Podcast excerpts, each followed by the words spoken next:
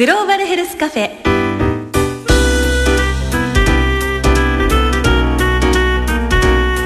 この番組は生きる力を共に作る NCGM 独立行政法人国立国際医療研究センターの協力でお送りしま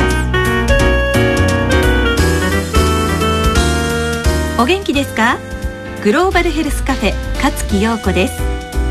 世界の健康を守るグローバルヘルスカフェ。そんな名前のついたカフェってちょっと変わってませんか？ここのマスターはとっても面白いので私とっても気に入って通ってるんです。それでは早速カフェに入ってみましょう。マスターこんばんは。あこんばんは横さん。いらっしゃい。こちらは橋本千代子さん、ちいさんです。こんばんは。あれ二人会うの初めてかな？こちらはねあの看護師さんなんですよ。えー、看護師さん？看護師さんっていうと、白衣の天使っていうイメージだけど実際のお仕事ってどんなものなの？そうね。まあなんとなく看護師さんっていうと、まあ、医者の手伝いみたいな印象なんですが、看護学っていうね、まあ、学も収めてるんですけどもそれでまあ看護師さんの仕事っていうとまあなんとなく外来に行くとね、診療の補助って感じなんだけども、そうだちいさんにね説明してもらってもいいかもしれないけど、診療の補助って普通考えると、患者さんにお薬をあげたり、ん。注射をしたり、うん。あとは検査のための採血をしたりとか、そういうことかな。看護師さんのイメージですね。他にもあるの？あとはね入院した時に、まあ、療養上の世話っていうのかな、まあ、日常生活のお世話をやるわけですけどね、まあ、どんなことあったっけ？お食事の介助だったり、排泄のお世話だったりあと移動を手伝ったりとか日常生活で私たちが普通にやってることが、まあ、できない部分を手助けしてるんですよ。尊いお仕事ですね。ちいさんはねそれで開発途上国でもねたくさん働いた経験があって結構話が面白いと思うけどね。へえすごい。グローバルヘルスカフェ海外では看護師さんの仕事どんなことされてきたんですか？そうね。最初もう20年も前になってしまうんですけれども、うんうんうんうん。ボリビアにボリビアって南米の真ん中の国なんですけれども、青年海外協力隊っていうシステムで、はい。日本の援助で建てられた、まあ、その町で一番大きな病院なんですけど、うん。そこの手術室で、手術室の看護のスタッフの人たちと一緒に働きながら、ん。まあ治せるところ改善できるところはないかを探しつつ一緒に改善してくるようなお仕事してました。看護師の仕事を伝えるみたいな仕そうですすね。日ね本とまあやってることは大体同じような仕事をしていましたね、その頃は。はい。そしてそれが20年前。そう。それから？その頃って病院でうん。お仕事多かったんですけど、だんだんまあ病院だけやっていてもその病院に来られる人はうん。とっても恩恵受けられていいんだけれども、うんその病院に来られない、うん。もっと田舎の人たちだったり、うん。村に住んでるような人たちにもっと予防の考え方を入れたようなことをやっていかなきゃいけないんじゃないかねっていう流れに変わってきて、はい。その頃に私はセネガルやブラジルに行ってたんだけれども、その頃はね、大体まあ村に、うんまあ、保険の人材が、ん。まあ、全体的に少ない。だから看護師さんってやっぱり教育3年なり、うん。受けなくてはいけないから、うんそういう人ではなくって、うん。えっと、村に住んでる人うん。が最低限のうん。予防とか治療が、うん。まあ、治療っていうか、うん。一時の処置などができるように、少しそういうあの村のボランティア、保健ボランティアみたいな人の養成とかしてたんだ。えーお医者さん自体もいないしそういうなんて言うんでしょう地域のなんか地域保険っていうんですか？そういったものを担う人も誰もいないっていう地域がいっぱいあったってことですよね。そうですね。そこにうんボランティアを養成していくっていう、へえ、まあ、一番近いい保健医療施設としても、まあちゃんと交通のシステムとかが日本みたいにないんで、うん。歩いて2時間かかるとかそういう状況の中で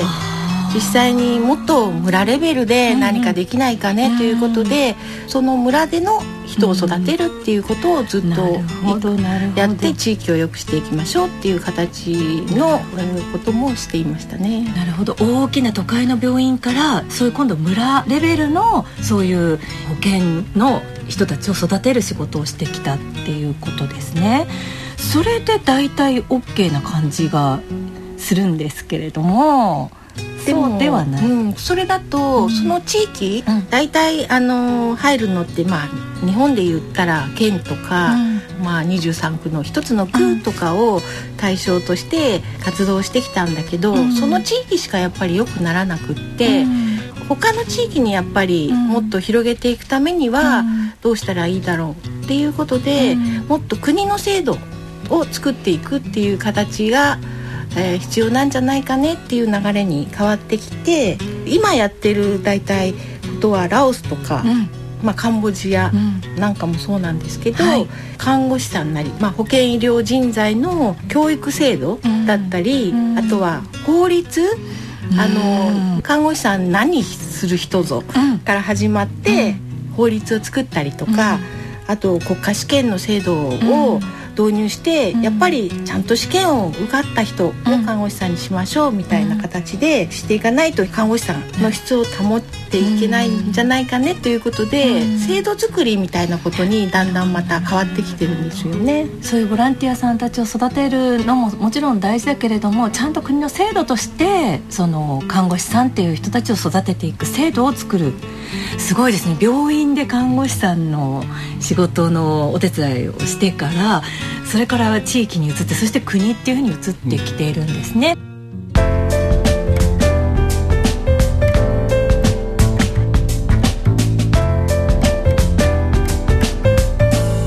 グローバルヘルスカフェ。橋本さん日本にいらっしゃる時はどんなことなさってるんですか？日本だと、うん、そういうあの海外からの研修生として、うん、日本のこういういいとこを取り入れてほしいということで、うん、日本でいろいろな研修事業をやってるんですね、はい、そういう人たちの対応とかをしているんです、なんかその海外の方から日本の印象って聞かれたことあります？この間、うん、8月までミャンマー人が4名来ていて、はい。ええ、その人たちと研修でずっと回ってたんですけど、うん、電車の中で日本人ってみんな携帯電話を見てて、うん、何も喋らないそれがびっくりだっていうことを言っていてそれは耳が痛い。喋、うん、らないっていうのは？とミャンマーだったら、もっと電車で一緒に座った人たちとか喋、るよって日本人ってコミュニケーション取らないの？っていうことを言われてしまったんですね。ミャンマーだと隣に座った知らない人とも話をするってことなんですか？そうみたいで。すえー、すごいですね。何も喋らずにただそれぞれが携帯を見てる姿っていうのはミャンマー人にとってみるとすごくびっくり。とても異様な光景に映ったみたいでミャンマーの人から見たらコミュニケーションとか、もっと家族大事なのになんで日本人それ忘れちゃってるんじゃないの？っていうふうに言われてるような気がちょっとしてしまいましたね。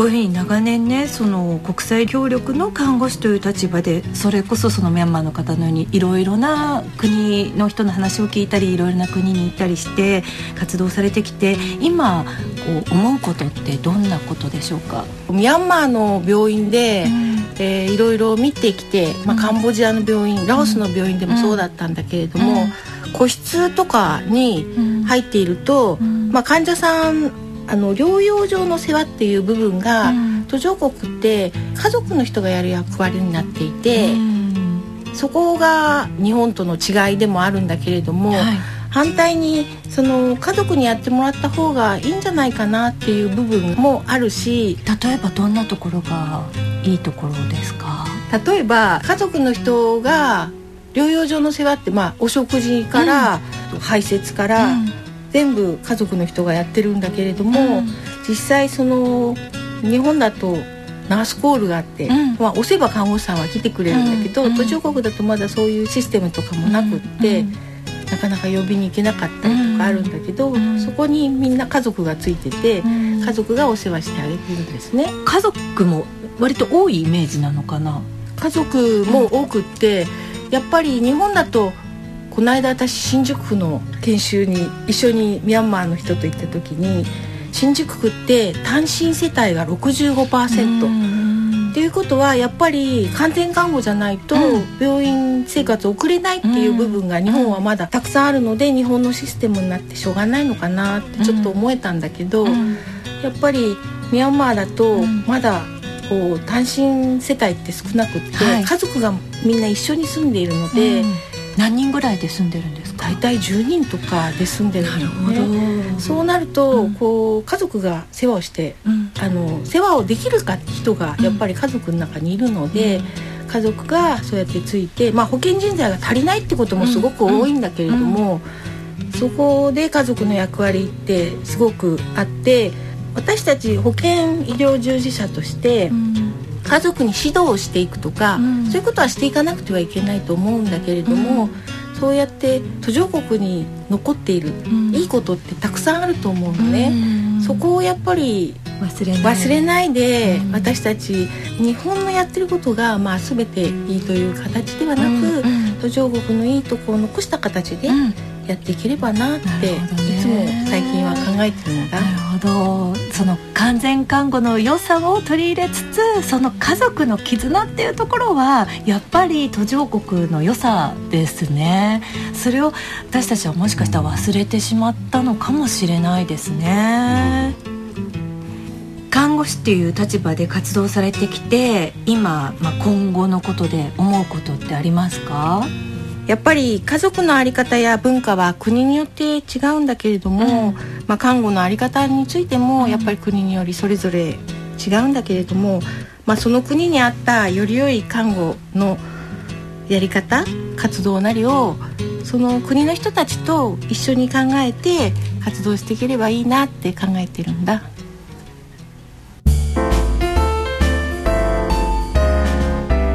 グローバルヘルスカフェマスター看護師さんって私が思ってる以上に本当にいろんな仕事をされてるんだなってすごい感心しちゃいました。その家族の絆とかそういったことで思うことってマスターある？うん。途上国行くとね結構あの煮炊きをするところが医療施設の中にあるんですよ、うん。うん、それで調理できるってことですね。そうそうそう、う。んうん、だからその家族の人もそこで、うん、まあ薪とかね、うん、炭とかでやってたり、うんまあその家族の人が患者さんの料理も作るみたいなまあ当たり前っちゃ当たり前なんですけどまあそれこそあの病棟に行くと家族の人がねベッドの周りにたくさんいてみたいな、うん、あるいはベッドの上にもいてみたいなことが結構ありますね。皆さん今晩のグローバルヘルスカフェはいかがでしたか？今回は看護看護師をテーマに国立国際医療研究センターの橋本さんからお話を伺いました。それではまたお会いしましょう。お相手は勝木陽子でした。この番組は生きる力を共に作る NCGM 独立行政法人国立国際医療研究センターの協力でお送りしました。